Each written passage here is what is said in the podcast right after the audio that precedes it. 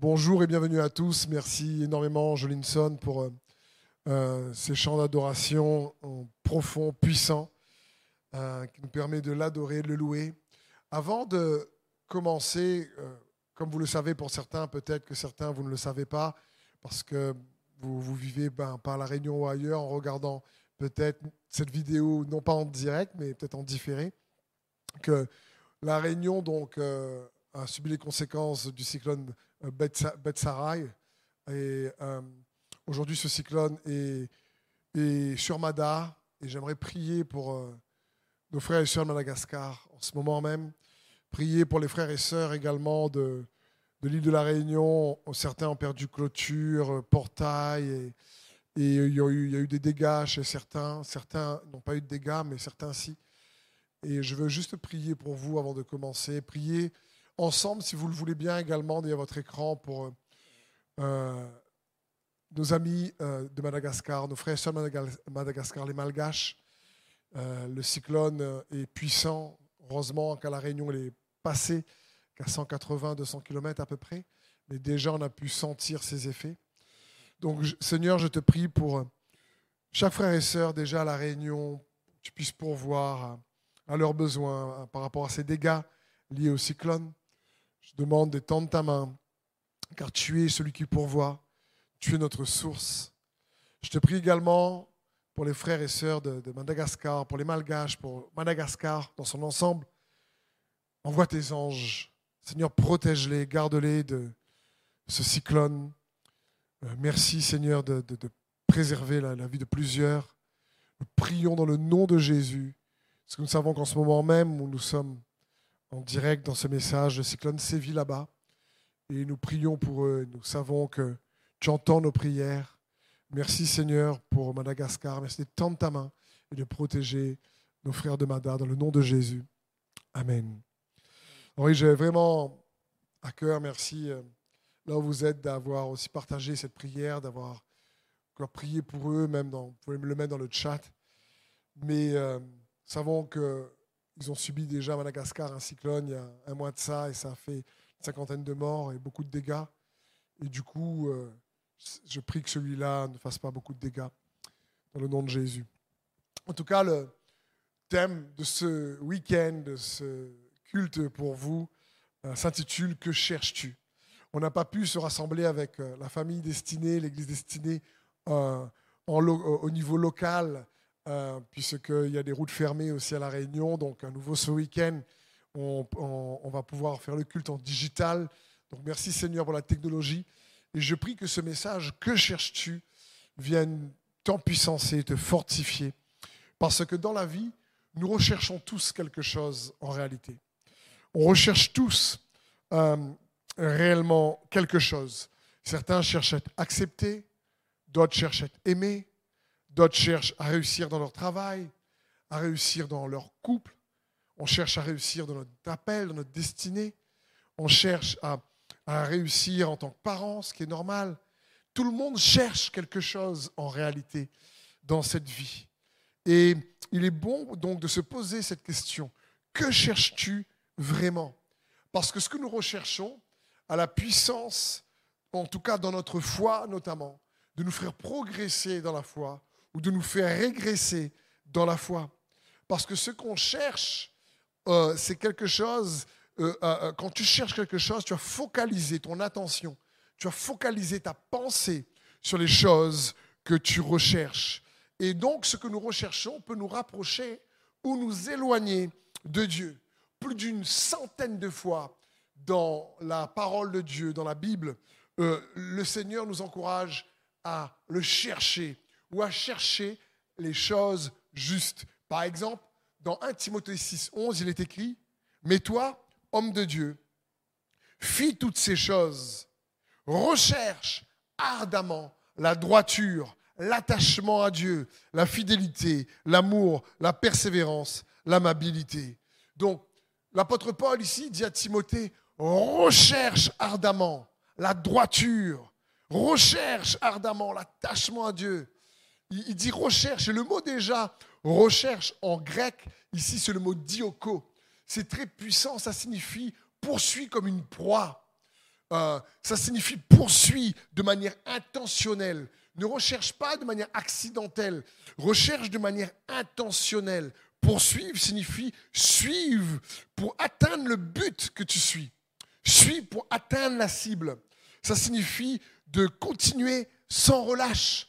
Ici, c'est comme dit le, chasseur qui va chasser sa proie, il ne va pas euh, sans se préparer, il ne va pas euh, en oubliant, euh, je ne sais pas moi, les, les, plombs pour le fusil, il, ne va pas sans se camoufler, il ne va pas sans avoir étudié même la proie, le type de proie qu'il veut obtenir, qu'il veut chasser. Ça parle de ça, le mot dioko parle de ça, c'est être intentionnel. Et ici, quand l'apôtre Paul dit à Timothée, cherche ardemment, dioko ardemment, c'est-à-dire passion, avec zèle.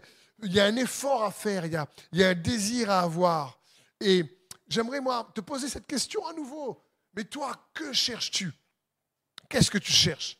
C'est une question très importante pour euh, la vie de chaque homme et de chaque femme en réalité sur cette terre. Parce que, en tout cas, dans le cadre de la foi en Jésus-Christ, il nous faut comprendre que notre force spirituelle est en partie proportionnelle à ce que nous recherchons. C'est bon de comprendre ça. Notre force spirituelle est en partie proportionnelle à ce que nous recherchons. Car il y a de la puissance dans ce que tu recherches. Tu donnes de l'attention à ce que tu recherches. Si tu recherches uniquement les informations sur les réseaux sociaux, tu risques de passer des heures sur les réseaux sociaux sans t'en rendre compte, par exemple parce que ça attire ton attention, ça, ça, t'oriente quelque part, ça oriente tes pensées. D'ailleurs, l'inquiétude est une mauvaise façon de rechercher. Quand quelqu'un s'inquiète, il recherche des choses mauvaises parce qu'il est en train de ressasser ce qui risque de mal se passer. C'est pour ça que dans les Écritures, la parole de Dieu nous dit, ne vous inquiétez de rien. C'est Jésus qui parle. Mais il dit dans Matthieu 6, cherchez premièrement le royaume de Dieu et sa justice, et toutes ces choses vous seront données par-dessus. Donc Jésus, ici, parle, vient contrer l'inquiétude en nous encourageant à rechercher, premièrement, le royaume de Dieu et sa justice, parce qu'il y a la puissance dans l'inquiétude pour affecter ta vie. Il y a la puissance dans l'inquiétude pour alimenter nos peurs, pour alimenter nos craintes. Et, et cette recherche négative nous affecte même parfois physiquement, que le stress, affecte la santé physique. Et donc, le Seigneur Jésus dit, hé, recherche premièrement le royaume de Dieu et sa justice. Pourquoi? Parce qu'il y a de la puissance dans ce que tu recherches. Il faut bien réaliser cela. Comme je vous le disais il y a un instant, on est orienté, guidé, si tu préfères, par ce que tu recherches. Et d'ailleurs, on valorise toujours les choses qu'on recherche. On recherche les choses qui nous intéressent. On recherche les choses euh, euh, euh, qu'on valorise, si tu préfères. Et, pas uniquement. Tes pensées sont nourries par ce que tu recherches. Constamment. Euh, tu es renouvelé par ce que tu recherches. C'est bon de comprendre ça. Je, prenais un exemple dans une réunion de prière. Je disais que tu cherches quelque chose. je ne sais pas si tu vas chercher, par exemple, sur l'ordinateur, un, voyage. Tu vas chercher des informations sur, tu veux voyager à La Réunion, parce qu'ici c'est beau, euh, tu veux venir faire un petit tour, etc. Et euh, euh, automatiquement, qu'est-ce qui va se passer après? Tu auras des pubs sur les voyages qui vont arriver. On appelle ça des pop-up. C'est un peu pareil dans notre esprit, dans notre pensée, comment ça fonctionne. Quand tu commences à rechercher quelque chose, à un moment donné, tu as des pop-up dans ton esprit qui arrivent de, de, ce que tu recherches. Par exemple, lorsque tu veux acheter une voiture, moi c'est déjà arrivé, tu recherches un type de voiture, et puis après tu la vois tout le temps sur la route. Euh, avant, tu ne faisais pas attention à ce type de voiture, tu voyais même pas que c'était sur la route. Mais du moment que tu commences à rechercher, tu vois, tu recherches à construire une maison, tu cherches des matériaux, etc. Tu cherches automatiquement le fait que tu as commencé à regarder, à rechercher, ton attention, ta pensée, il y aura des pop-up. Tu vas regarder les pubs qui arrivent dans euh, ta boîte aux lettres et tu vas dire oh ben ça, tu vas être attiré par ces choses-là. Donc comprends bien, tu es nourri, tu nourris ta pensée parce que tu recherches tu valorises ce que tu recherches. Tu es guidé, renouvelé par ce que tu recherches. Tu es attiré par ce que tu recherches. Et tu es même motivé par ce que tu recherches. Et rechercher demande un effort d'attention. Quand tu recherches quelque chose, c'est comme si tu es prêt à payer le prix pour ce que tu recherches. Il y a un effort, il y a un sacrifice. Tu recherches à réaliser ta destinée, alors tu vas, euh, tu vas faire les efforts pour réaliser cette destinée. Quelqu'un recherche à être, je sais pas, champion olympique ou recherche à être champion dans, dans son sport, eh ben, il va automatiquement faire les sacrifices et les efforts. Tu recherches à obtenir un diplôme, tu recherches une qualification particulière, alors tu seras prêt à, à faire les sacrifices qu'il faut pour pouvoir obtenir ce diplôme ou cette qualification. Donc, comprenons bien, comme je vous le disais tout à l'heure, nous recherchons tous quelque part quelque chose. On recherche. Ma question donc, c'est toi, que cherches-tu? Que cherches-tu? Et comme je vous le disais, pour moi, par exemple, je cherche ben, à être un bon papa également pour euh, mes enfants. Je cherche à être un bon mari pour mon épouse. Je cherche à être un bon pasteur pour, l'Église. Je cherche. Et on cherche toujours plusieurs choses dans la vie. Mais ce que j'aime avec le Seigneur, c'est comme on l'a lu tout à l'heure dans Matthieu 6, il est venu simplifier nos recherches parce qu'il sait que nos recherches, eh ben, automatiquement, euh, va nous demander de sacrifier quelque chose, va nous demander un effort. Et donc Jésus va résumer, ne t'inquiète pas pour le manger et le boire, parce que tu vas rechercher le vêtement, tu vas rechercher la nourriture, tu vas t'inquiéter pour la nourriture, tu vas t'inquiéter pour le vêtement. Et Jésus va dire, hé, hé, hé, ne t'inquiète pas de ces choses-là. Recherche. Et là, il donne une priorité, il nous donne un focus. Premièrement, le royaume de Dieu et sa justice. Et tout le reste sera donné par-dessus, comme on a lu il y a un instant. Et donc, qu'est-ce que signifie rechercher le royaume de Dieu et sa justice? Pourquoi cette priorité est importante? Parce qu'on a vu que en, pratiquant cette priorité, eh ben, les autres recherches te seront données par-dessus. C'est bon ça. C'est un bon principe ici que nous donne Jésus. C'est un bon conseil. Il dit au lieu de t'éparpiller à chercher beaucoup de choses, je vais te, réellement te donner un conseil divin et t'encourager à chercher juste une chose. Rechercher le royaume de Dieu et sa justice revient tout simplement à rechercher Dieu lui-même, à rechercher Jésus, qui est Dieu fait homme, 100% homme et 100% Dieu. Et c'est ce que Jésus veut dire, rechercher le royaume de Dieu. C'est lui, c'est lui qui emmène le royaume. C'est lui qui annonce la bonne nouvelle du royaume. Et la justice qu'il est venu nous révéler par son sacrifice à la croix. Vous allez voir ça dans un instant. Et il dit, recherche ça constamment. Dans le psaume 53, verset 3, il y a un verset surpuissant et qui m'interpelle quand même euh, de manière étonnante. Ce verset dit, Dieu, du haut des cieux, regarde les fils de l'homme pour voir s'il y a quelqu'un qui soit intelligent, qui cherche Dieu. Alors là, pour Dieu, quelqu'un d'intelligent, c'est quelqu'un qui le cherche.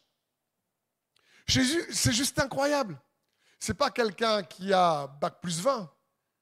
C'est pas quelqu'un qui a un, QI euh, de, de 300. Je ne sais même pas que ça existe. Mais c'est quelqu'un qui cherche Dieu. Et Dieu dit, il regarde sur toute la terre ce qu'il regarde, c'est ceux qui le cherchent. T'imagines? À force de chercher Dieu, tu deviens recherché par Dieu. C'est bon ça. C'est plus toi qui le cherches. À un moment donné, c'est lui qui te cherche. Et Dieu dit, mais il cherche quelqu'un qui soit intelligent, qui cherche Dieu. C'est juste incroyable. Il y a de la puissance dans ce que tu recherches. Et je veux t'encourager, plus, plus que jamais dans cette saison, à rechercher Jésus, son royaume et sa justice. C'est ça l'évangile, la bonne nouvelle du royaume de Dieu. Parce que avoir la foi en Jésus, c'est aussi rechercher Dieu. Dieu dit dans Hébreu 11, 6, Or, sans la foi, il est impossible de lui être agréable, car celui qui s'approche de Dieu doit croire qu'il existe et qu'il récompense ceux qui le cherchent. Ici, l'auteur des Hébreux est inspiré par le Saint-Esprit et il écrit celui qui a la foi, il doit croire que Dieu existe et qu'il récompense ceux qui le cherchent. Il y a des récompenses cachées dans la recherche. Euh, il y a quelque temps de cela, je suis en voiture et je vais vers la commune du Tampon, pour ceux qui connaissent l'île de la Réunion, et j'arrive au rond-point de, la tour des Azalées, et il y a une affiche avec euh, recherche chien, euh, et c'est écrit récompense si vous le trouvez. Et il y a le numéro de, téléphone. Imaginez que là, je prends le numéro de téléphone et je me mets tout de suite à chercher euh, le chien autour du rond-point ou dans le secteur. Je fais deux heures de recherche. Et je prends le numéro, j'appelle le propriétaire et je lui dis j'appelle pour recevoir la récompense parce que j'ai cherché votre chien depuis deux heures. Le propriétaire va me dire monsieur, il y a un souci. Vous l'avez trouvé? Je dis non, je ne l'ai pas trouvé, je l'ai cherché. Le, propriétaire du chien va me dire non, je vous récompense si vous le trouvez. Je ne vous récompense pas parce que vous l'avez cherché. Mais avec Dieu, c'est pas ça. Il récompense ceux qui le recherchent. Tu n'as même pas le temps de trouver que si tu te focalises dans la recherche de Dieu, de son royaume, de sa justice, de Jésus-Christ, il te récompense. Alors tu peux l'appeler à ce moment-là, pendant que tu le recherches, parce qu'il récompense. Et il y a un bel exemple dans les Écritures, dans l'Ancien Testament, d'un roi qui s'appelle Osias. Osias était un jeune roi. Euh, euh, euh, il avait un mentor qui était un prêtre, qui était proche du cœur de Dieu et qui l'avait aidé à rechercher Dieu dès son jeune âge. Et la Bible dit quelque chose de puissant par rapport ici à ce roi Osias. Dans 2 Chroniques 26, verset 5, il est écrit Il, donc le roi s'applique, s'appliqua à rechercher Dieu pendant la vie de Zacharie, qui avait l'intelligence des visions de Dieu. Et dans le temps où il rechercha l'Éternel, Dieu le fit prospérer. C'est juste Et dans le temps où il rechercha l'Éternel, Dieu le fit prospérer. Pendant qu'il recherche Dieu, Dieu le récompense. C'est juste super de comprendre ça. Pendant qu'il recherche Dieu, Dieu le récompense. Pendant le temps où il rechercha, où il s'appliqua à rechercher l'Éternel, l'Éternel Dieu le fit prospérer. Et une prospérité assez incroyable. On, le voit dans 2 Chroniques 26 au verset 15. La Bible dit de ce roi Oséas, ainsi sa renommée s'étendit au loin, car il fut merveilleusement aidé jusqu'à ce qu'il soit devenu puissant. Comment Dieu le fit prospérer? Il a été merveilleusement aidé. T'imagines? Est-ce que toi, tu as envie d'être merveilleusement aidé? Ça parle d'une faveur qui ouvre les portes avant que tu arrives. Ça parle d'un qui te devance. Ça parle qu'il a été merveilleusement aidé. Comment il a été merveilleusement aidé? Parce qu'il a recherché Dieu. Et pendant qu'il rechercha Dieu, Dieu le fit prospérer. Et je crois que beaucoup de ceux qui me regardent, Dieu veut libérer des bénédictions dans votre vie. Et c'est pour ça que j'ai à cœur de vous partager ce message. Que cherches-tu? Et t'encourager à rechercher Dieu comme le roi Osias, parce que Dieu récompense ceux qui le cherchent. Et cherche Dieu. Chercher Dieu, c'est quoi? C'est, autrement dit, si je puis dire, remets juste Jésus au centre de ta vie. Remets juste Jésus au centre de ton couple. Remets juste Jésus au centre de ton temps. Remets, juste Jésus au centre de, de, tes activités. Euh, donne-lui du temps. Montre au Seigneur que tu, désires le rechercher. Cherche-le ardemment, intentionnellement. Dioko Dieu, c'est-à-dire recherche Dieu pour le trouver. Et comme le roi Osias, je crois que Dieu va faire prospérer plusieurs dans le sens où il va venir vous soutenir merveilleusement, vous aider dans votre travail, vous aider dans votre économie, vous aider dans votre activité, vous aider dans vos projets de construction, de maisons, de construction, de projets, je ne sais pas, d'entreprise. Et il veut vous soutenir merveilleusement. Pourquoi? Parce que c'est un bon papa et tu es son enfant. Il désire juste que nous puissions le rechercher. Parce que avoir la foi, c'est croire que Dieu existe et qu'il récompense ceux qui le cherchent, c'est-à-dire mettre Jésus réellement au centre de sa vie. Et à côté du roi Osias, il y a un autre roi incroyable qui a su remettre Jésus au centre, c'est le roi David. Le roi David était impressionnant. Vous savez, depuis son plus jeune âge, le roi David a fait de l'Éternel son trésor. Parce que Jésus nous a dit, Là où est ton trésor, là aussi sera ton cœur. Tu, tu recherches ton trésor. Si ton trésor, c'est Dieu, eh bien, tu le recherches. Et le roi David avait fait de Dieu son trésor. Il avait fait de Dieu le centre de sa vie. N'oublions pas, étant jeune, le roi David était rejeté quelque part par son papa moins aimé. Quand le prophète Samuel arrive pour, euh, conduit par Dieu lui-même pour oindre un des fils d'Isaïe roi, il présente ses sept premiers fils et il oublie David qui s'occupe des brebis. C'est juste incroyable. Il n'a même pas pensé présenter David au prophète euh, Samuel. Et pourtant, David, même s'il était mal aimé, même s'il n'était peut-être pas accepté comme ses autres frères par son papa, ce que David recherchait, c'est qu'il était accepté par Dieu. C'est qu'il était aimé de Dieu. Il avait mis le Seigneur au centre. Il avait fait de Dieu son trésor. Et c'est juste bon de comprendre ça. Ce que j'aime avec le roi David, c'est que si tu mets Dieu au centre de ta vie, tu sais quoi? Même si tu n'es pas au bon endroit et que tu es avec les brebis, ben c'est Dieu qui vient te chercher. Peut-être qu'en ce moment, tu crois que Dieu t'a oublié. Peut-être que tu as l'impression que c'est les autres qu'on présente toujours, les frères du roi David, pour une promotion. Et toi, tu as l'impression d'être dans les champs. Tu as l'impression que les années passent et tu, attends ton tour désespérément de voir Dieu te soutenir merveilleusement.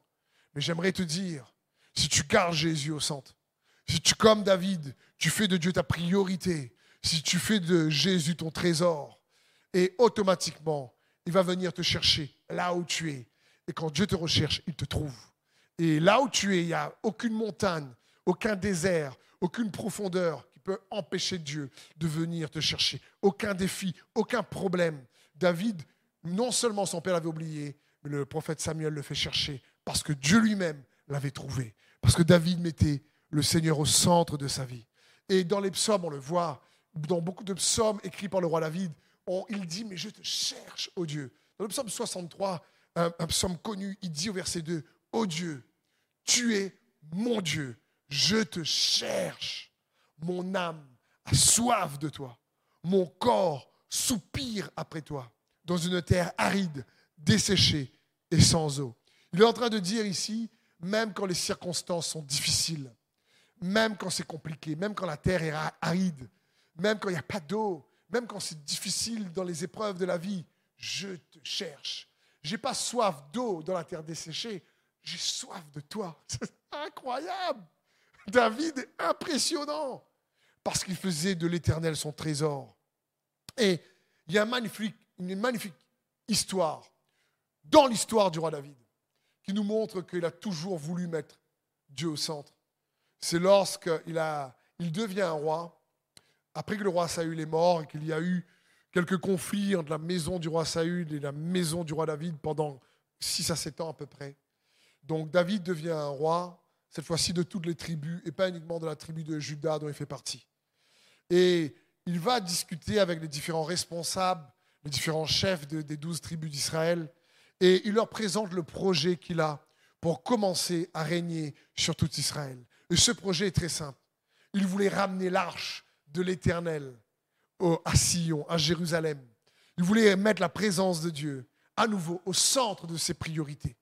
Et il va parler donc aux douze princes et les douze princes disent, mais c'est une bonne idée, c'est super. Et le roi David, donc, avec euh, toute la foule et les, et les, princes, les chefs donc, euh, des autres tribus, vont récupérer cette arche qui a été construite au temps de Moïse, où Dieu manifestait sa présence le propitiatoire, si tu préfères le couvercle, où il y avait deux anges, et cette arche-là qui était dans le lieu très saint. Et donc David va chercher cette arche au milieu de la louange, des réjouissances, des danses. Ils sont super contents. Et à ce moment-là, il y a toute réellement une histoire tragique qui se passe. Pourquoi? Parce que David, lorsqu'il va chercher l'arche au milieu des réjouissances, avec de bonnes intentions pour ramener Dieu au centre, il avait les, bonnes motivations, mais il a fait de la mauvaise manière à ce moment-là. Il avait copié sur les Philistins. Il avait mis l'arche de l'alliance sur euh, un char tiré par euh, des bœufs. Et ce n'est pas du tout ce que Dieu avait prévu lorsqu'il avait demandé à Moïse de construire le, tabernacle. Et donc, à un moment donné, les bœufs qui transportent l'arche de l'alliance, euh, le, char vacille et c'est comme si l'arche allait tomber. Et il y a un, un guerrier de David qui s'appelle Uza, qui, pour empêcher le char de tomber, met sa main pour que le char tombe pas. Et la Bible dit, heureusement que c'est l'Ancien Testament, que Dieu l'a foudroyé directement et il est mort sur le coup. Alors à ce moment-là, David prend peur.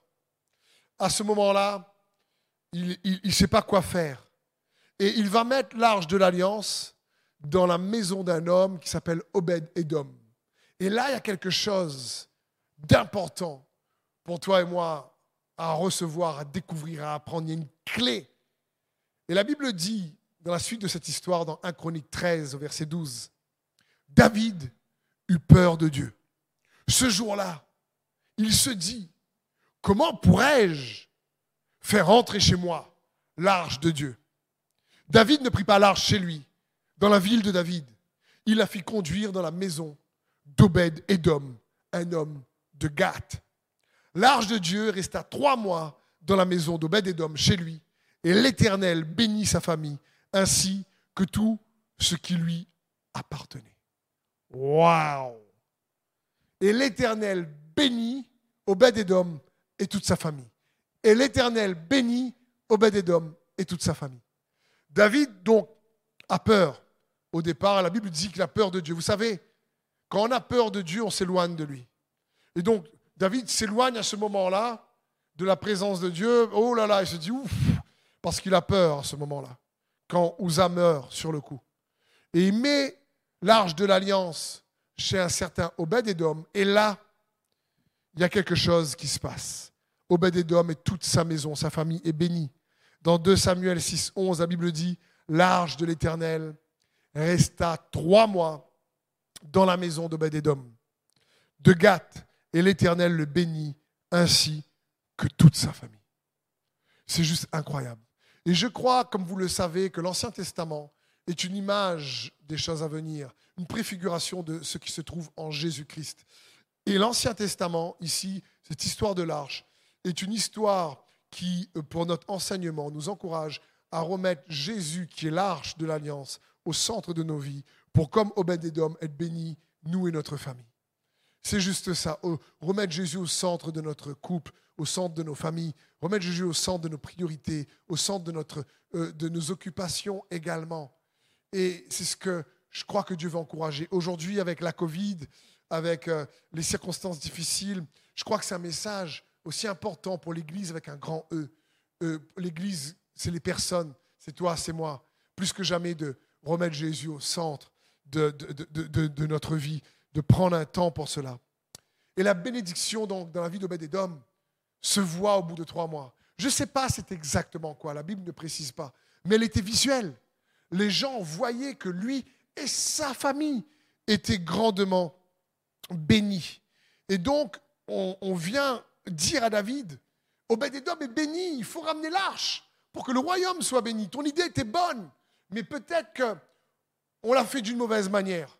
Il y a quelque chose, David, à revoir. Comment ça se fait que Uza est mort, mais lui, il est béni?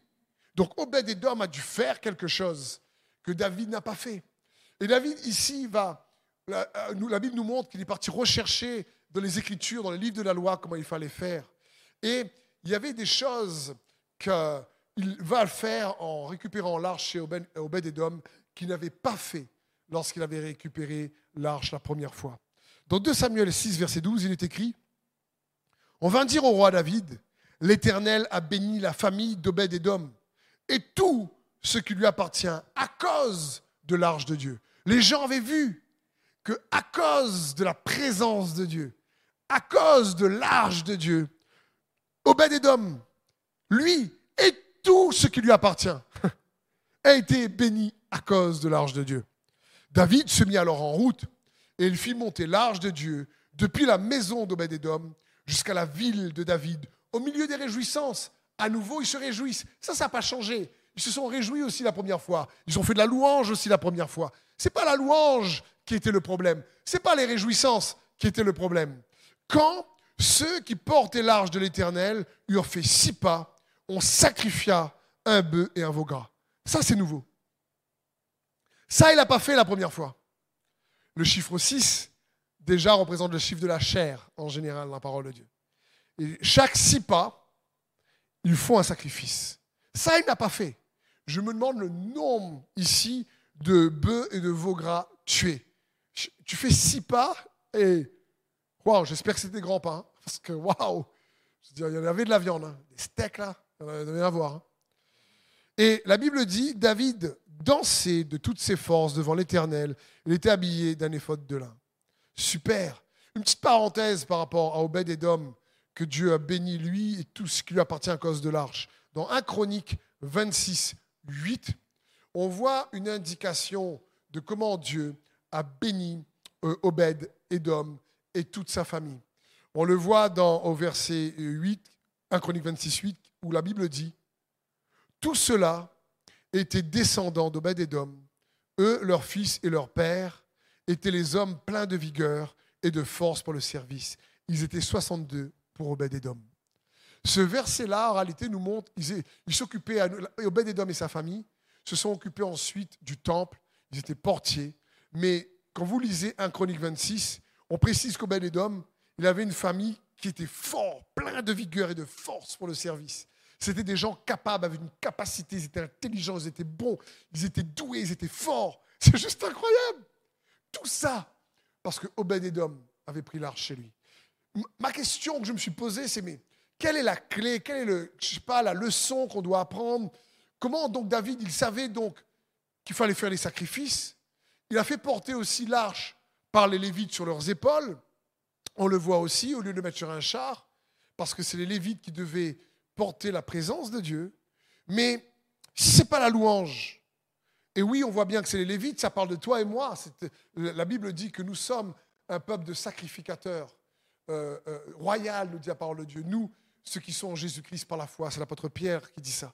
Mais quelle était la particularité donc d'Obed Edom Et vous savez, dans les prénoms, dans les Écritures, on, trouve un peu une trace de l'identité ou euh, de ce que la personne faisait. Par exemple, Jean-Baptiste signifie qu'il baptisait, d'accord? Euh, euh, Simon, Pierre signifie qu'il était devenu le roc. Donc, Obed Edom signifie quoi? Obed signifie serviteur. Edom parle de la couleur rouge de la terre. En réalité, Obed Edom était le serviteur du rouge, si on peut dire mot à mot. En réalité, ça parle du serviteur du sang. Obed-Edom savait que Dieu valorisait les sacrifices, si vous préférez. Et je crois que quand David est venu chercher l'arche de l'alliance chez Obed-Edom, à côté des Écritures, il a dit Qu'est-ce que tu as dû faire de particulier Ou qu'est-ce qu'on pourrait faire pour la bénédiction que toi tu as reçue dans ta famille On puisse la recevoir pour toute la nation. Et sûrement dans la discussion, ils ont dû parler de sacrifice. Je ne sais pas, ce n'est pas écrit dans la parole de Dieu ici, mais ce qu'on voit surtout, c'est que David, chaque six pas, a tué le veau et le bœuf, le veau gras et le bœuf. Et donc, il a compris la pertinence, la puissance du sacrifice. Mais à la lumière de la nouvelle alliance, heureusement qu'on n'est plus sous l'ancienne alliance et on n'a plus tous ces animaux à tuer, gloire à Dieu. Parce que Jésus est notre Pâque, il est l'agneau immolé, nous dit la parole de Dieu. Il, a, s'est offert lui-même une fois pour toutes. Donc, si tu préfères, comprends bien, Obed-Edom est en quelque sorte l'image d'un croyant qui reste constamment conscient de, l'œuvre achevée à la croix par Jésus-Christ, du sacrifice de Jésus constamment qui a versé son sang. Si tu préfères, euh, Obed-Edom représente un chrétien qui valorise le sang versé de Jésus dans sa conscience, dans sa vie, qui a une forte estime dans son cœur du sacrifice de Jésus, qui considère le pardon, la mort et la résurrection de Jésus comme un trésor inégalé pour lui. Parce qu'il sait que c'est ce trésor qui nous donne accès au royaume de Dieu et à sa justice, afin que les choses nous soient données par-dessus. Il sait que c'est ce trésor, la mort et la résurrection de Jésus-Christ, qui nous permet de recevoir les bénédictions que Dieu a pour nous. Il reste constamment conscient de ça. Il sait que le sang versé de Jésus nous pardonne de nos péchés. Sans sang versé, il n'y a pas de rémission de péché. On le voit dans Hébreu 9, 22 par exemple, où le sang de Jésus nous justifie. Le, sang de Jésus nous a rachetés. Par son sang, on est sanctifiés. Romains 5, 9, Hébreu 13, 12, si vous le regardez chez vous. C'est à cause de son sang qu'on peut même aujourd'hui se rapprocher de Dieu. Aujourd'hui, c'est grâce à son sang qu'il est notre tabernacle, notre arche, et que nous avons accès à Dieu lui-même. Donc, il faut bien comprendre, Obed-Edom représente le chrétien qui, par la foi, s'approprie quotidiennement, en restant pleinement conscient, en prouvant à Dieu qu'il cherche à valoriser le trésor de son sang versé à la croix pour lui chaque jour. Voilà ce que représente un Obed-Edom. Il cherche à honorer Dieu pour l'acte d'amour incommensurable qu'il a démontré en envoyant son Fils bien-aimé mourir et ressusciter pour nous. Voilà un petit peu ce que représente Obed-Edom. Obed-Edom, c'est ce chrétien qui connaît que Jésus est devenu pécheur pour que nous soyons en Dieu, justice de Dieu. Et chaque jour, il reste conscient. Dans 2 Corinthiens 5, 21, il est écrit, Celui qui n'a point connu le péché, il l'a fait devenir péché pour nous, afin que nous devenions en lui justice de Dieu. Qu'est-ce que cela signifie qu'il a fait devenir péché? Je vais le dire autrement. Mon frère et ma sœur, Jésus sur la croix est devenu un violeur. Jésus sur la croix est devenu un tueur. Jésus sur la croix est devenu un menteur. Jésus sur la croix est devenu réellement péché. Il est devenu, il n'était pas, il a pris nos péchés, il est devenu, il a pris la nature du péché pour que nous puissions être justice de Dieu. Il a versé son sang. C'est pour ça que Dieu désire que nous puissions rechercher le Seigneur constamment. En, quelque sorte, c'est Jésus à la croix est devenu un menteur pour que nous puissions être justifiés. Il est venu l'accuser pour que nous puissions être pardonnés. Hein? Jésus a payé le prix envers son sang. Tout le mal qu'on méritait, il a pris sur la croix pour lui. Et tout le bien qu'il méritait, nous pouvons le recevoir aujourd'hui. T'imagines? Écoute bien ceci. Obed-Edom représente le chrétien qui a compris qu'il ne s'agit pas de savoir à quel point nous sommes bons, mais à quel point notre représentant est bon. Je répète ça. Obed-Edom est le chrétien qui a compris chaque jour. Il ne s'agit pas de savoir à quel point je suis gentil, je suis un bon gars pour être juste. C'est pas ça.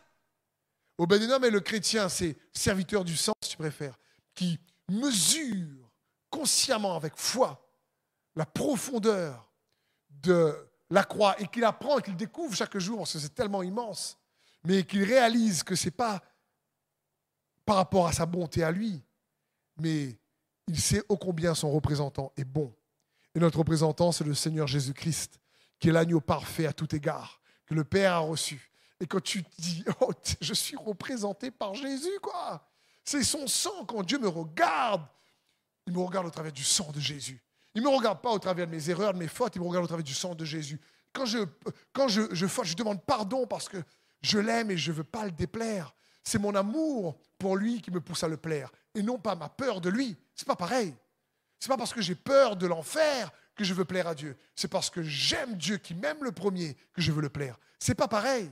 C'est ça Obed-Edom. Il valorisait les sacrifices sûrement. C'est pour ça que David s'est dit si pas, si pas, ça représente la chair. Dès qu'il fait une faute, une erreur charnelle, à ce moment-là, tu penses au sacrifice qui t'accorde la grâce. Jésus dit Wow, Seigneur, pardonne-moi. Je reçois, Seigneur, ton sang qui a été versé pour moi. Je veux rester conscient de ta grâce. Seigneur, oui, je demande pardon. Accorde-moi la repentance. Accorde-moi de changer, Seigneur, parce que je sais que tu es mort pour moi. Et ce n'est pas, oh, pas par rapport à ma propre bonté, c'est par rapport à la bonté de mon représentant devant Dieu le Père. C'est ça. Il est le médiateur, nous dit la parole de Dieu. Et donc, je crois également que c'est pour ça que Jésus nous a donné la communion. C'est se rappeler son sang versé en buvant le vin et son corps meurtri en mangeant le pain. Et donc, Jésus nous encourage à prendre la communion en mémoire de lui. Ça veut dire la même chose. Tu prends la communion, c'est pour te rappeler la profondeur de l'immense sacrifice pour toi et pour moi. Restez conscient de cela. Lévitique 17, verset 11 nous dit ceci. En effet, c'est dans le sang que se trouve la vie d'un être. Le Seigneur vous permet d'utiliser le sang sur l'autel pour recevoir le pardon de vos péchés. Oui, le sang obtient le pardon des péchés parce qu'il porte la vie. La vie est dans le sang. Et Jésus a versé son sang pour que nous, puissions porter sa vie. C'est juste incroyable. Et c'est pour ça que David a ensuite compris qu'aller dans l'ancienne alliance, il fallait verser le sang. Ce n'était pas à cause de ses mérites. Ce n'était pas parce qu'il dansait bien ou il chantait bien. Ce n'était pas parce qu'il aimait bien l'éternel, même s'il avait mis Dieu au centre.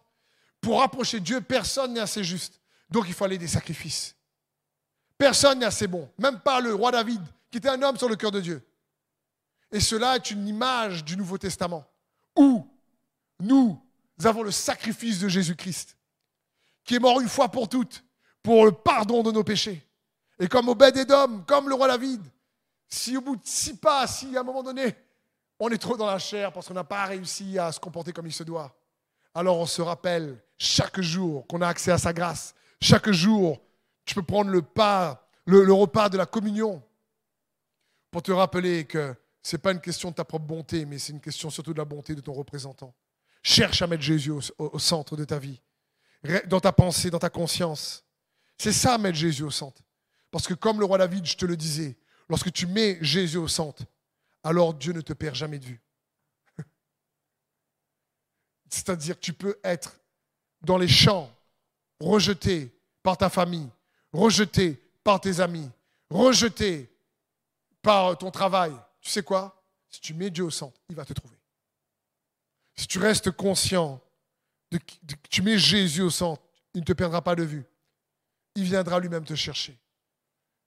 Et Dieu récompense ceux qui le cherchent. Cherche-le, mon frère, ma soeur. Mets Jésus donc au centre. Rappelle-toi que ces promesses qu'il lui fait pour chacun d'entre nous, et en Jésus-Christ, les promesses sont oui et amen. Rappelle-toi frère, ma soeur, cher ami qui me regarde, et je crois que si tu me regardes, ce n'est pas un hasard. Rappelle-toi que ces promesses, lorsqu'il a prévu ces promesses, il a aussi prévu un temps d'accomplissement pour ces promesses. Et quand le temps arrive, et si Dieu dit oui, personne ne peut dire non. Si Dieu élève, personne ne peut rabaisser. Garde Jésus au centre. Cherche-le comme jamais. Parce que les temps favorables arrivent toujours pour ceux et celles qui gardent Jésus au centre de leur vie. Amen. Si tu es d'accord avec moi dans le chat, dis Amen, dis je reçois.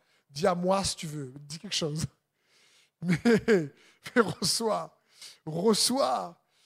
David voulait mettre l'arche au centre, mais il n'avait pas compris qu'il y avait une question de sacrifice. Mais nous, ce n'est pas une question de nos sacrifices ou de nos efforts. C'est une question de son sacrifice, de rester conscient de son immense amour qui nous change de l'intérieur vers l'extérieur. C'est juste ça. Alors, en guise de conclusion, j'aimerais encourager en tout cas la famille destinée, l'église destinée. Pour ceux et celles qui veulent, vous savez que j'ai parlé d'une période de, jeûne, ce qui était la prière notamment, période de jeûne de 10 jours. Euh, et on ne va pas le faire dès ce lundi, mais on va le faire dès le lundi 14 jusqu'au 24 février. 10 jours de jeûne, mais où je ne vais pas vous demander de vous forcément de vous priver d'un repas. Mais surtout pendant ces 10 jours, pour ceux qui veulent nous soutenir et qu'on puisse chercher Dieu ensemble, prendre chaque jour le repas de la scène entre vous et Dieu. Parce que par un repas, le péché est rentré dans le monde et nous a rendus pécheurs. Par un autre repas, nous sommes rendus justes. Et ce repas-là, lorsque tu le prends, tu apprends à rester conscient que son sang versé te justifie. Cherchez premièrement le royaume de Dieu et sa justice. Et toutes ces choses, toutes ces choses vous seront données par-dessus. Je crois comme Osias, Dieu veut donner ces choses à ses enfants. Il veut réaliser ses promesses. Il veut réellement nous soutenir, nous aider merveilleusement dans tout ce qu'on entreprend. Comme au d'homme, bénir toi et ta famille. Et à la fin de ce message, je priais pour toutes les familles. Mais dans cette période de jeûne, à vous de savoir peut-être qu'est-ce que vous voulez euh, euh, euh, vous priver comme repas si vous avez à cœur de vous priver d'un repas. Bien sûr, c'est en fonction de la santé de chacun. Ceux, qui sont suivis médicalement, ce n'est pas conseillé de le faire. Mais on va prendre du 14 au 24 février pour la famille d'église destinée. Et si vous n'êtes pas à La Réunion, que vous avez le cœur de nous soutenir dans cette période, merci pour votre soutien. Euh, l'idée, c'est qu'on puisse chercher Dieu, le remettre au centre de, plus que jamais de, notre temps, de nos vies, de nos relations dans le couple, dans la famille, parents, enfants, et de le remettre au centre pour que la bénédiction qui se voyait chez Obed-Edom se voit aussi dans chaque famille qui sert Dieu malgré les difficultés. Parce que quand tu gardes Dieu au centre, c'est sûr que les temps favorables vont venir. Mais pour ça, comme Obed-Edom, comme le roi David, il nous faut rester conscient du sacrifice de Jésus-Christ. Encore une fois, parce que si un repas a rendu l'homme pécheur, un autre repas rend plus que jamais l'homme juste. Et c'est ce repas qui mange le corps de Jésus-Christ par le pain qui représente et qui boit le sang de Jésus par le vin qui représente, ou le jus de raisin, si tu comme tu veux. Mais ce n'est pas une question de, de pain ou de vin, c'est une question de foi quand tu le prends pour te rappeler avec conviction ce que cela représente. Parce que la Bible dit dans 2 Chroniques 16, 9, car l'Éternel étend ses regards sur toute la terre pour soutenir ceux dont le cœur est tout entier à lui. Et prendre dix jours pour nous, la famille d'église destinée, avec les défis que nous devons relever pour réellement faire avancer son règne, afin qu'il soit fait sur la terre comme au ciel, au travers de nous et de chaque famille, pour que chaque enfant de Dieu puisse rentrer pleinement de leur destinée et que chacun d'entre nous, chaque famille, puisse raconter l'histoire de son règne dans leur histoire, avec des témoignages et, qu'on puisse voir Jésus agir puissamment au, milieu de nous. Et t'inviter donc, oui, à toi de voir quel sacrifice tu veux faire pendant ces dix jours, mais surtout à mettre ton focus sur son sacrifice. Parce que ce n'est pas une question de notre propre bonté ou de notre propre sacrifice, c'est une question du sacrifice de notre représentant et de sa propre bonté. C'est ça que le roi David avait compris. Et c'est ça qui a permis à l'Arche de demeurer au milieu de Sion. Et c'est dans ce jeûne-là que j'aimerais vous encourager.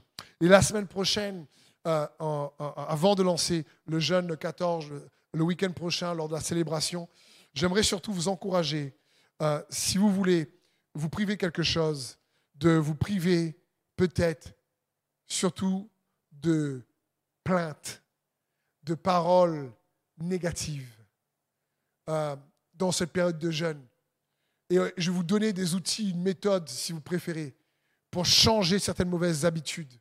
Et le message la semaine prochaine va vous bénir. Pour réellement faire attention à ce qu'on déclare euh, en tant qu'enfant de Dieu lorsqu'on traverse les mêmes difficultés que quelqu'un qui ne connaît pas Dieu. Si on se plaint autant, qu'on n'a pas conscience du sacrifice de Jésus-Christ, où Jésus pas pleinement au centre dans nos cœurs. Il est dans notre pensée, pensée peut-être, mais pas suffisamment, parfois dans nos cœurs. Jeûner, jeûner donc, à côté de prendre la scène, j'encourageais à, à jeûner les murmures, les plaintes, à jeûner l'insatisfaction, parce que je vous garantis qu'on va voir ensemble que dans le désert, le peuple n'a pas pu rentrer dans la terre promise, parce qu'il n'arrêtait pas de murmurer, se plaindre. Et juste ce passage, en guise, je dirais, euh, d'annonce sur la semaine prochaine pour continuer cette pensée et nous permettre, en tant que famille d'église et ceux qui nous suivent, ceux qui veulent, d'entrer dans dix jours de jeûne ou à faire un jeûne différent. Un jeûne où on va surtout nous rappeler de notre représentant et du repas de la scène. Et on va nous rappeler que le jeûne est une question de cœur, pas une question de se priver de repas. C'est une attitude de cœur qui met Jésus au centre, qui cherche à le mettre pleinement dans notre bouche, dans notre conduite. Et dans 1 Corinthiens 10, verset 9, la Bible dit, n'essayons pas de forcer la main au Christ. Le jeûne n'est pas là pour forcer la main de Dieu. Comme le firent certains d'entre eux, qui pour cela périrent sous la, morsure des serpents. Ne vous plaignez pas de votre sort, comme certains d'entre eux qui tombèrent sous les coups de l'ange exterminateur. Tous ces événements leur sont arrivés pour nous servir d'exemple. On voit dans l'histoire de l'Ancien Testament, quand les gens n'arrêtaient pas de se plaindre, ils ont attiré les serpents dans le désert et beaucoup sont morts. Donc, et quelle était la solution en ce moment-là? De faire un serpent de bronze pour regarder à nouveau au serpent. afin qu'il ne meure pas de la morsure. C'est-à-dire, au lieu de se plaindre, tu sais quoi? Je t'invite même à commencer, peut-être dès cette semaine, à écrire trois choses pour lesquelles tu peux être rempli de gratitude. Parce qu'on a tendance à se plaindre en général. Ça, ça va pas, ça va pas, ça va pas. Un jeûne où on fait monter vers Dieu la reconnaissance, la gratitude. Un jeûne où on va s'exercer à s'attacher à lui et à développer des habitudes de piété qui va faire demeurer l'arche au milieu de ta famille, afin que toi et ta famille vous soyez pleinement bénis, parce que c'est le cœur de Dieu pour chacun d'entre nous. Et donc, inviter la famille destinée, tous ceux qui veulent nous rejoindre, réellement du 14 au 24, a fait cette période de jeûne. Je vous expliquerai plus dans les détails. Mais comment, comment on veut procéder en prenant la scène, en faisant attention à éviter constamment de, de nous plaindre. Parce que la plainte est réellement attire l'ennemi.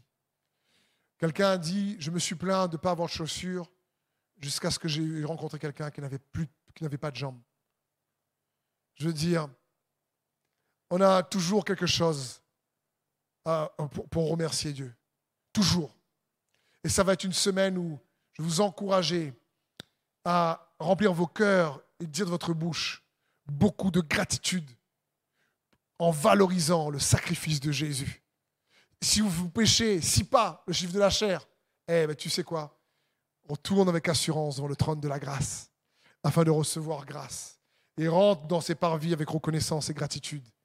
Et tu verras quelque chose à se produire en toi pour le meilleur.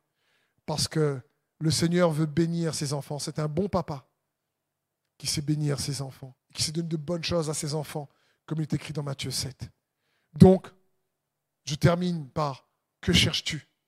Et je veux t'encourager à chercher Jésus, à chercher son royaume et sa justice, à chercher à, avoir un attachement à Dieu, une relation avec Jésus, renouvelée en cette période de l'année, février, à dire Seigneur, non, je veux que la bénédiction d'Obed-Edom qui a été vue soit sur moi et sur ma famille. Obed-Edom et David étaient dans une alliance, vivaient dans une alliance inférieure. La Bible dit que nous avons hérité d'une alliance supérieure en bénédiction.